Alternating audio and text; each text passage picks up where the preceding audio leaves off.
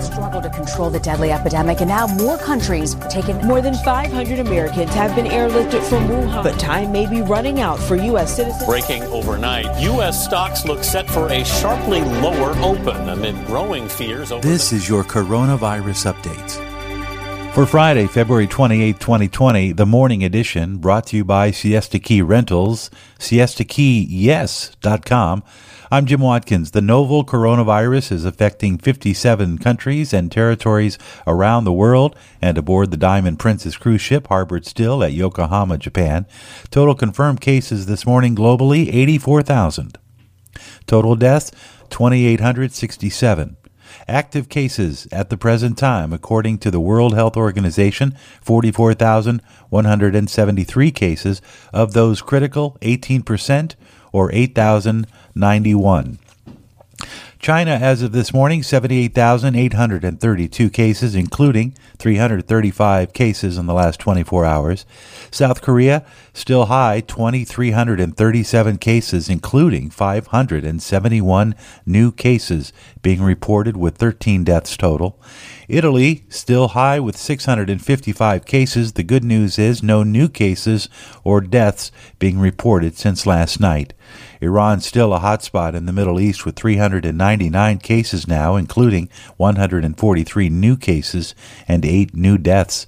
Japan, meanwhile, Still with grave concerns, they've announced yesterday that they will be closing all public schools effective March 2nd. That's Monday. Japan now with 226 cases, 12 new cases, 5 deaths total. The U.S. saw no confirmed cases on Thursday, 60 total remains. Most are repatriated. One patient under watch at UC Davis. 800 people are in self check in Nassau County. California Governor Gavin Newsom announced his state address yesterday is monitoring 8,400 people for the virus, but was not specific. Infectious disease expert Dr. Amesh Adalja spoke on Mornings with Maria this morning and discussed the need to increase the testing kits, also the prospect of a vaccine, and what we can do now to prevent getting infected. No, it's not enough. It's not just going to be the testing kits. We need to have commercial laboratories being able to do this test. We need to have hospitals being able to do this test. We ideally need this test to be in the hands of doctors in a point of care form. So we really need to be very aggressive with Yeah. testing. We're hearing about reports people wanting to import the test from Japan, and I don't think we need to use a Japan test in Hawaii. We should be able to have our own test quickly and rapidly. Of course. So, what, what's your optimism or lack of uh, about companies like Gilead Sciences, Moderna, Novavax? They're working on a vaccine right now, and we're told that Gilead is poised to introduce a potential drug as early as next month. We know that there's no vaccine for this deadly uh, virus yet. Wh- what what are you expecting in terms of these efforts, and what should we know about protecting ourselves in the meantime? I do think that there has been rapid development of a vaccine by multiple different companies, and we're going to go into clinical testing trials very quickly. But we shouldn't expect a vaccine to be available at least until about a, a year to 18 months in the quantities necessary.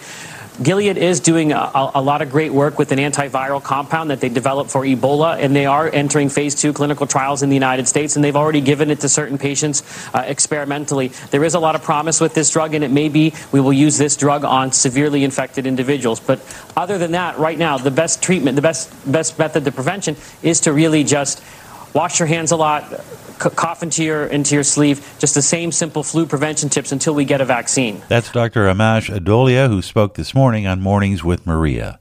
After several scares, Mexico has finally confirmed its first case of coronavirus, according to Mexico's deputy health minister. According to Reuters, the patient recently traveled to Italy and came up positive on the initial test. His case is only the second confirmed in Latin America outside Brazil. The patient is said to be, quote, not in serious condition at this time. End quote. Nigerian officials offered some more details about their first case on Friday, according to Al Jazeera.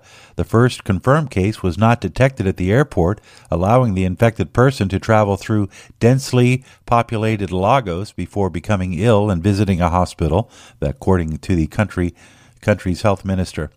The Italian man who authorities said arrived in Nigeria from Milan on the evening of February 24th had no symptoms when their plane landed.